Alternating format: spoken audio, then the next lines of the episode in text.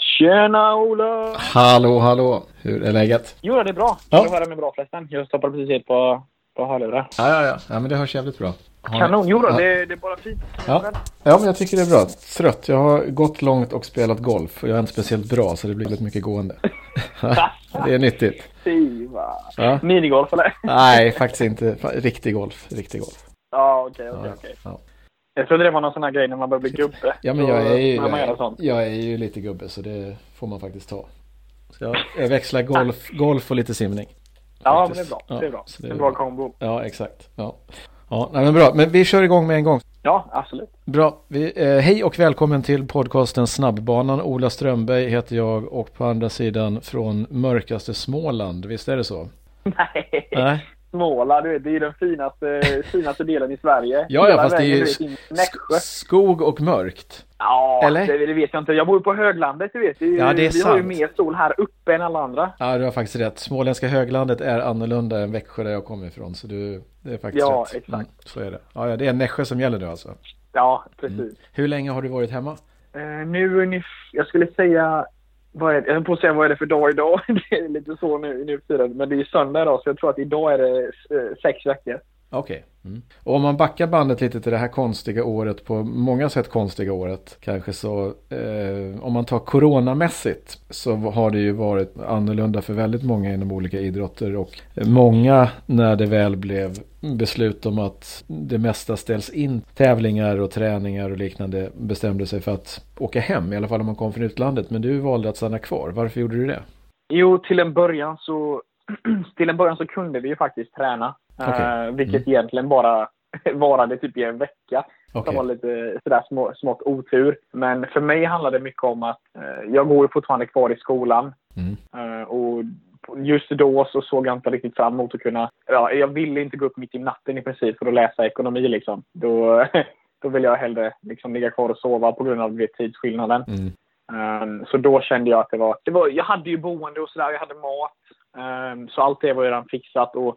När det gällde alla mina andra träningskompisar och så vidare ute i Europa så kunde inte de träna under den tiden egentligen heller. Så med tanke på att jag hade lite andra problem under den tiden också då med hormoner och sådär som spökade, så blev det nästan en liten period där jag fick låta min kropp återhämta sig. Så det var inte så jättemycket stress egentligen just då i början med att försöka komma hem. Nej. Utan det kom uh, lite längre fram då. Mm.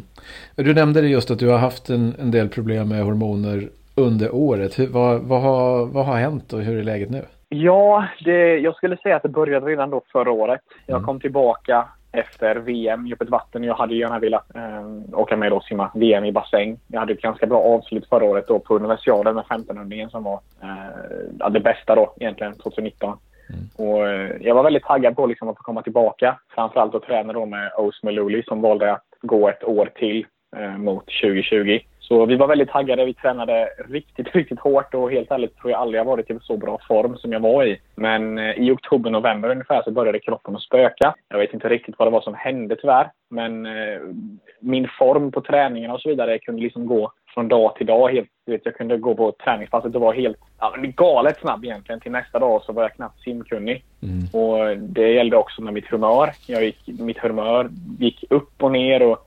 Jag kraschade i energi nu. Alltså min energi bara försvann. Så det var, det var en väldigt läskig period. Och sen då egentligen från december till januari så tappade jag ungefär fyra kilo i vikt på mindre än fyra veckor. Jag bara rasade i vikt. Mm. Och jag fick jättemånga andra symptom också under den tiden. Och då valde jag då att kontakta min fysio och berätta om mina problem.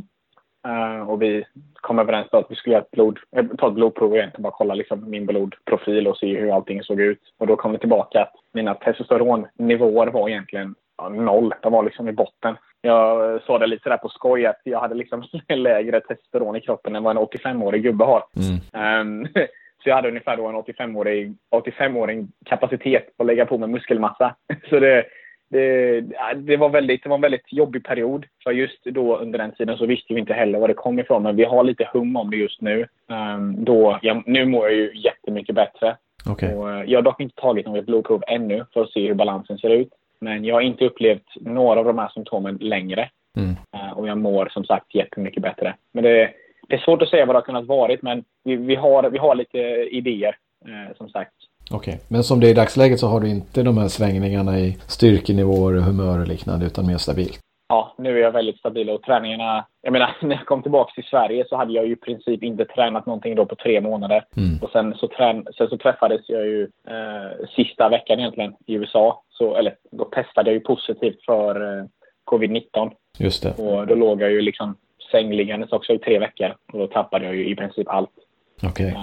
Så när jag kom tillbaka till Sverige så var det ju i princip tre till en halv månad utan någon egentligen träning. Mm. Så det är ju liksom från början då, verkligen början.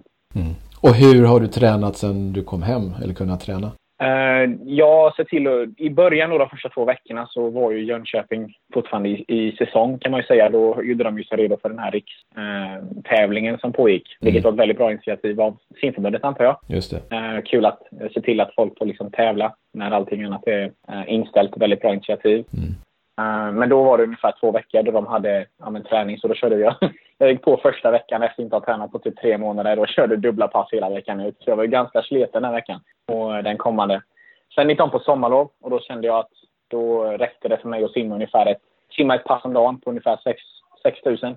Mm. Och sen på eftermiddagen då eh, köra lite mer konditionsträning på gymmet så, eller utomhus. Eller springa, cykla, eh, sån här, den här cross-trainern eller en sån här trappmaskin egentligen bara för att få upp konditionen igen. Um, och så har jag egentligen sett ut sedan dess. Och självklart då, eh, tre gånger i veckan har jag kört gymträning då för att få tillbaka lite muskelmassa också. Mm. Och hur har du kommit, hur känns det nu om du jämför med en normal situation? Hur, hur långt har du kommit tillbaka så att säga? Även om du bara så att säga tränar en gång om dagen simning? jag, eh, ja, det, jag skulle säga att jag är väldigt mycket bättre form just nu än vad jag var när jag kom tillbaka i, eh, för sex veckor sedan. Då jag kunde ju knappt liksom simma längre, längre sträckor med paddlar och sådär. För jag har ju tappat all musk, musk, eller vad som, muskelmassa liksom i armarna och sådär som, som är kopplat till simningen. Så jag blev ju hur trött som helst efter nästan tvåhundra meter bara. Mm. Uh, men nu, nu kan jag vara med och liksom racea på, tä- äh, på träningarna. Uh, jag är liksom i, i, i träningsform nu. Mm. Uh, sen tror jag inte att om det hade varit en tävling nu nästa helg och vi hade liksom tagit på oss tävlingsdräkt och sådär att jag hade kunnat uh, ja, simma några direkt snabba tider. Det tror jag verkligen inte. Och jag är väldigt glad över att jag har väldigt lång tid på mig nu då till nästa år. Mm. Uh, till en större tävling. Um, men jag skulle säga att jag är bra träningsform. Jag är lite tyngre än vad jag var i, i höstas, i vintras. Men mm. uh, ja, så mm. det kommer med det. Så, så får det vara ibland. Så för, egentligen för din del att O S skjuts upp ett år är som det är i dagsläget. Bland allt jobbigt som har varit så är det ändå någonting som kanske ändå är positivt. Ja, när det beskedet kom i, var det någon gång i mars kanske? Jag vet inte om jag har fel, ja. Men ungefär. Ja, när, när det kom där och då jag visste vad det var som hände med min kropp, jag hade fått tillbaka provsvaren och allt det här. Så det var ju, först då ställdes ju N C A A in, mm. collegemästerskapen, och då, det var ju också en lättnad egentligen. Men sen när beskedet om E M, först sköts ju det upp till augusti och sen så blev det inställt och sen då O S, då jag hade ju nästan glädjetårar mm. utan att Jag menar så utan att, jag fattar. Jag vill inte att jag vill inte att någon annan, du vet, det är, det är hur många som helst både i Sverige och ute i Europa och i världen som har tränat så stenhårt för det här året och för det här O S-et, och det är jättetråkigt. De kanske var i sin livsform, vilket, och det kanske var det sista året de kunde satsa, mm. vilket är jättetråkigt, men för min del så var det en räddning, för det gav mig ett ytterligare år nu att få koll på vad min kropp eh, hållit på med och vad det som har hänt.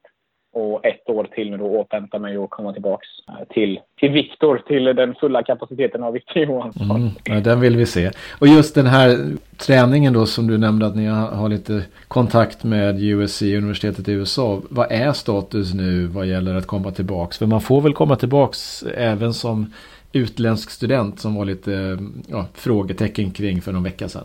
Ja, precis. Det har ju varit, de har ju gått fram och tillbaka med en massa lagar nu då, framförallt om internationella studenter. Mm. För att de vill hålla ner smittspridningen, vilket jag förstår. Men eh, det är väldigt många skolor och universitet som har gått ihop för att stämma staten i U S A. Så nu har de ju dragit sig tillbaka med allting. Så just nu så kommer alla in, vad jag vet, som har sådana F ett visum, och det är ju alla studentvisum. Ja. Jag vet inte det med jobbvisum och sådär, men jag antar att de hamnar under, under samma mm. kategori ungefär. Så just nu kommer jag tillbaka, och sen så var det ju också ett problem innan i typ två, tre veckor att man var tvungen att vara i ett klassrum och läsa någonting då, inne på universitetet, annars så hade du ingen rätt att vara i landet och du kunde bli deporterad och de kunde ta ditt visum ifrån dig. Men det har de också dragit tillbaka nu, så just nu kommer jag in. Det som det handlar för mig om nu är Jag vill ju kunna åka tillbaks och ha samma förutsättningar som jag har här i Sverige. Mm. Det vill säga att kunna träna hundra procent. Och just nu så är Polen på U S C. De håller på att renovera den. Så den ska vara i toppform eller toppskick när vi kommer tillbaka. Men jag hade ett möte lite tidigare idag och frågade också då om vi kommer bli, eller om vi kommer ha tillgängligheten att träna i den så fort den är fylld. Och det verkar som så. Okay. Men nu är det ungefär då, om skolan börjar artonde augusti. Och det är väldigt, väldigt, väldigt kort termin nu i år. Jag tror vi är färdiga med skolan en vecka eller någonting innan Thanksgiving som är då i slutet av november. Så okay. Det är en väldigt, väldigt kort termin. Men jag har ju en, om de öppnar Polen nu då nästa vecka så har jag ungefär en månad att se om de har möjlighet att träna och se vad det är som händer. Så det kan bli att jag åker tillbaka sedan då i mitten ungefär av augusti. Så länge den Polen är för oss. Ja, just det. Mm.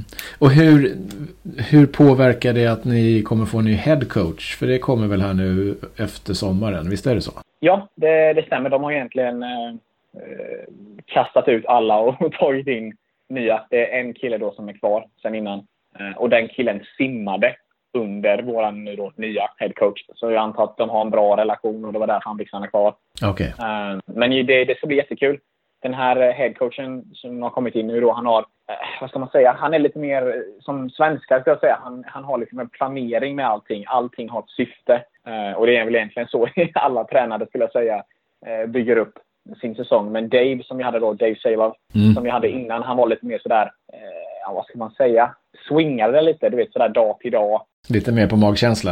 Ja, exakt. Och ibland kan man fråga sig varför gör vi det här? Och då var det egentligen bara, men det spelar ingen roll, lita på mig liksom. Det var, mm. det var mer så.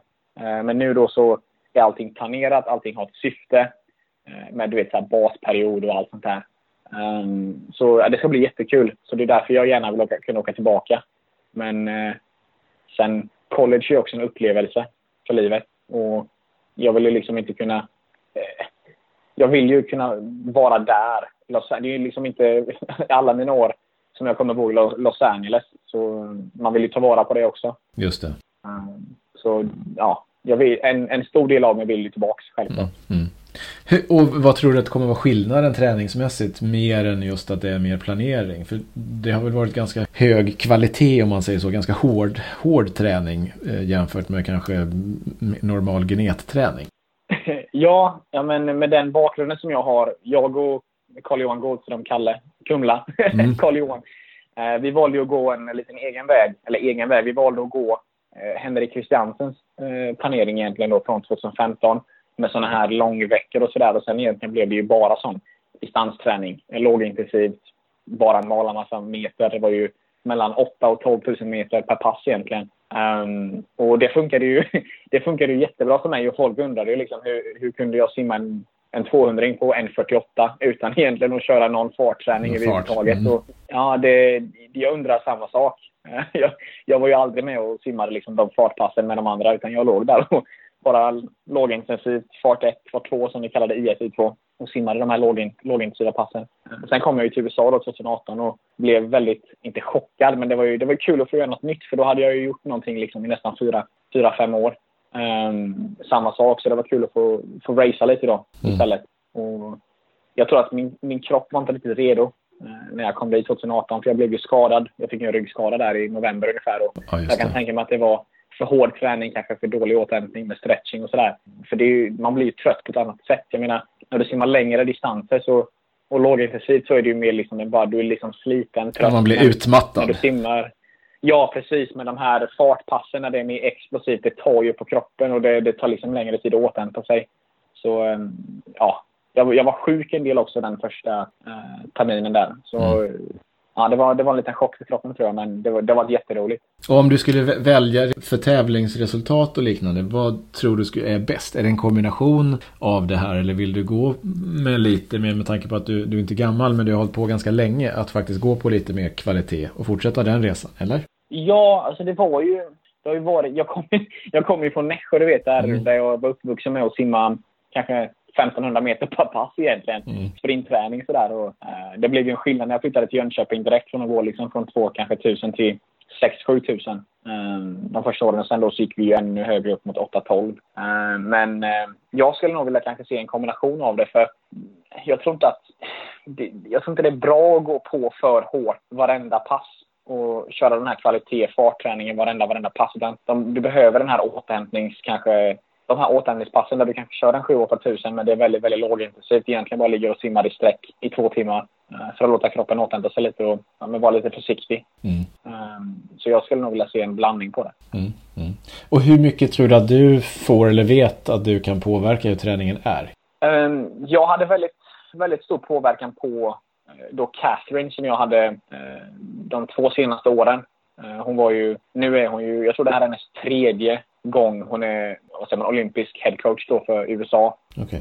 Och hon var ju då headcoach för, eller hon var ju då våran coach för distansgruppen. Och hon såg ju alltid till att, det är lite så U S A fungerar, om man har turen så får man vara med, får man liksom vara del av det. Men de brukar oftast forma, om du då simmar distans så brukar de forma distansgruppen efter den snabbaste simmaren.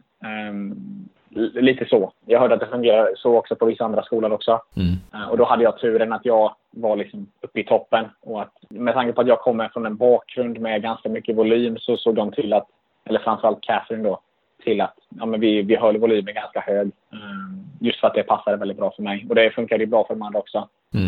Uh, så jag hade ju turen att kunna få den, vad ska man säga, den förmånen egentligen då. Ja, ja visst. Ja. Vill du ha de snyggaste, bästa och mest prisvärda simkläderna och badprylarna? Då ska du gå till tyr sverige punkt se. Supersimmare som Michelle Coleman. Hon simmar snabbast och snyggast i Tyr. Gör det du också. tyr sverige punkt se. Vilka målsättningar har du på för nästa säsong? Om allting går som det ska med kroppen och liknande. Vad är till exempel N C A A's? Vad vill du nå där? Um... Alltså nu, nu känns det som att jag har fått en till chans liksom då med, med O S och sådär. Mm. Så för mig så är ju första då fokuset med O S eh, och kvala in där och vara med i toppen. Det har det ju, det har ju varit en dröm sedan väldigt länge. När det kommer till N C A A så är det ju väldigt mycket som är uppe i luften. Och självklart är det ju också med O S. Det är väldigt tveksamt om det ens kommer hända nu också. Men om allting blir av så hade det varit jättekul att få köra en toppning då mot N C A A också. Eh, för det har varit rätt häftigt att kunna simma till sig en sån championship ring. Mm. En sån stor ring som de brukar dela ut. Det är ju en sån, det är ju så amerikanskt. Det är ju så typiskt. Men det är ganska coolt faktiskt. Mm. Och hur snabbt måste du simma då på sexton femtio? Är det för typ fjorton tjugo-ish som man ser ja. Någonstans? Det var ju en kille förra året då från, från Florida som simmade riktigt fort. Jag tror han slog det här N C A A-rekordet, amerikanska rekordet med, med typ fem sekunder. Så det var nog ner mot typ fjorton fjorton eller någonting. Okej. Okay. Um, ja. Sen vet man inte om han upprepar det eller sådär, men absolut ner mot fjorton tjugo. Ja. Mm. Ja, spännande. Och på O S, vad är, en, vad är drömmen där? Är det att stå på pallen eller är det att gå till simmarfinal? Eller hur, hur ser du på det om du väl lyckas kvala in? Jag, jag har ju alltid varit någon som, jag sätter väldigt höga mål på mig själv. Mm. Alltid, alltid gjort. Uh, och jag, jag, jag vågar liksom drömma. Uh, för om jag inte uppnår det så kanske jag kommer en väldigt bra bit på vägen. Uh, och det, det, det får mig att liksom vara på tårna varje dag och göra allt jag kan för att Ja, för att liksom stå där. Så jag vill ju vara med eh, uppe i toppen. Och det är ju topp fem medalj, absolut. Mm. Och sen om det händer eller om det inte händer. Det, det gör det inte. Men det, det spelar inte egentligen någon stor roll och sådär. Men jag vill kunna titta tillbaka och känna att jag gjorde allt jag kunde för att liksom försöka ta mig dit. Just det. Mm. Ja, spännande. Nu har du ju... Du, du ska ju faktiskt tävla, eller vad kallar man det här nu, om någon vecka va? Och simma i jäkligt kallt och djupt vatten. Vad är, ja, det, vad är det för någonting ni det, håller på med? Det, det är ju inte direkt någon tävling sådär. Det, det kommer gå väldigt långsamt. Ja. Styrfart så att vi ska kunna orka där.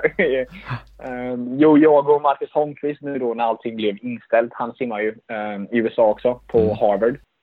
Um, så våra, inte bara våra säsonger har blivit inställda utan alla uh, simmare självklart. Men då kände vi att för att ha någon motivation lite sådär då. Uh, vissa dagar kanske man kände att ah, varför gör jag det här? Det finns inga tävlingar ändå. Så det, det är liksom ingen anledning med att träna. Så då kände vi att ja, men, om vi sätter upp ett litet mål sådär i, i början, mitten av augusti ungefär, så, att titta på någonting. Så kom Marcus upp med idén då att vi skulle simma från Visingsö till Jönköping. En sträcka på trettio kilometer ungefär i Vättern. Någonting som då led, Jönköpings leg, leg, legendaren Christer Himnefeldt gjorde på sextiotalet i vanliga sådana här tanga speedo-brallor. Just det. Um, väldigt uh, mycket respekt för det. Så ja, men vi, har, vi har lagt det lite i luften sådär med ett datum. Just för att uh, temperaturen i Vättern kan ju skifta väldigt, väldigt fort. Mm. Så den varmaste dagen vi kan hitta, då blir det, hoppar vi väldigt, väldigt tidigt på morgonen och simmar trettio kilometer i Vättern. Mm. Och t- varmast, vad, vad är det när det är varmt där? Är det sexton sjutton eller är det kallare? När det är varmt skulle jag nog vilja säga att det kanske är upp mot en sexton sjutton. Mm. Och det är ju jättegärna där vi vill ha det. Man kan ju känna att om man har våtdräkt så kanske femton sexton grader, liksom det, det är inte så farligt. Men vi ska ju också ligga i, i nästan ja, men mer än åtta timmar. Uh, och kroppen hinner ju kylas ner då, så det, det får jättegärna vara varmare, sexton sjutton mm. grader, men där någonstans så kommer vi ju i alla fall hoppa i och besöka uh, så gott det går. Men ja, vi försökte ju detta, uh, vi, vi försökte oss på detta tjugohundrasexton efter grabbjägg något i Jönköping, men då var vi lite klantiga och så, vi satte ett datum, ett specifikt datum i augusti. Och så dök vi upp den dagen och så var det tio grader i Vättern. Det var oh, inte en chans, oh, tyvärr. Åh, fy fan. Nej, det går ja, inte. Nej, alltså det, det är det farligt. Var inte, det var inte, ja, exakt. Det var ju liksom, det var ju livsfarligt. Så då, ja. då fick vi ställa in det. Men jag och Marcus i alla fall bestämt att vi kommer simma sträckan eh, vilket fall som helst. Så blir det inte av i Vättern så kanske det blir av i en annan sjö. Eller då så blir det av på Rosalundsbadet. Eh, vi simmade ju faktiskt en halv maraton. Uh, årsskiftet tjugosjutton tjugoarton tror jag det var. Okay. Uh, så vi är ganska vi är ganska sådär säkra på att distansen är inga problem. Men sen har det ju varit häftigt att simma då från, som sagt från Visingsö till Jönköping. Mm. Precis, gå i Kristers fotspår. Ja, men det är väl bra. Och det här är ju då till viss del för välgörenhet också, eller hur? Ja, vi tänkte också då nu när uh, det är en sån kris i världen. Uh, jag menar det är ju det är ju hemskt det som pågår och jag menar det är ju egentligen vanliga, man ska säga så, vanliga barnfamiljer eller familjer som har det väldigt tufft. Men vi valde då att hjälpa framförallt människor nere i ja, men, lite mer så här krigsområden, Syrien, Yemen och sådär, för att se till, jag menar de, de är ju också i en svår situation när deras bistånd och allt sånt här har liksom försvunnit för att folk kan inte jobba på grund av pandemin. Så um, vi, var, vi har valt att dra in pengar då till det här World Food Program och jag tror att vi är uppe i nästan halvvägs av vårt mål. Okay. Vilket är ungefär femton tusen kronor. Så jag tror att vi har bidragit med kanske en tio tusen måltider eller någonting. Ja, vad kul. Uh, ja, verkligen. Det, är ju, det var ju egentligen bara för en, en väldigt cool grej och en väldigt, liksom varför inte? Det, det är ett sånt här event, liksom simma trettio kilometer. Det är ju ganska, det är, ja. Det var, en, det var en bra idé för, för ett sånt event. Mm. Ja, vad kul. Ja, men bra Victor, jag är nöjd. Har du någon fråga som du ville att jag skulle ställa som jag inte har ställt? Uh, nej, det Det känns ganska bra. Ja, men vad skönt. Du, du låter jävligt positivt, så det känns bra. Det gör du i och för sig alltid. Ja, ja men det, det, det är bara att tugga på. Det är mm. utmaningar som sådana här. Man, blir, man växer som människa. Och jag tycker att det är helt rätt liksom, att inte ta den enkla vägen, utan ta den svåra vägen och våga utmana dig själv. Så, så kommer du komma ut på andra sidan som starkare och som en bättre människa. Mm, det låter klokt. Lycka till i Los Angeles. Det låter ju, det låter ju okej att plugga på U S C och bo i Los Angeles och, och gneta lite faktiskt. Ja, ja, det enda som är lite tråkigt är ju att fotbollsmatcherna kommer nog inte bli av. Och det är ju, ah, är det, det är så? Stor... Ja, precis. Stora få in sextio tusen eller sjuttio eller vad det är. Ja, det kommer inte hända. Ja, nej tyvärr inte. Men förhoppningsvis att man pratar om att försöka lägga det till våren istället från då kanske januari till april. Okej. Okay. Um, så förhoppningsvis blir det av. Det är ganska häftigt att gå på de matcherna. Ja, ja, det blir ganska livat. Ja. Ja, men verkligen. Bra, och lycka till på trettio kilometer. Hoppas att ja, det blir tack. Kanske till och med sjutton arton grader. Då, då är det ju än, ännu enklare. Ja, ja men precis. Vi hoppas ja. på att det blir så. Och lycka till på golfbanan. Ja, tack så mycket. Det kan behöva. Tack Victor. Vi hörs. Ja, tack så mycket. Hörs, ja. Hej. Glöm inte att träna hårt och ganska ofta. Gå in på tyr sverige punkt se för att hitta de snyggaste, snabbaste och mest prisvärda simprylarna, våtdräkter, glasögon, dolmepaddlar, you name it. Tyr har allt. Slut på reklammeddelandet.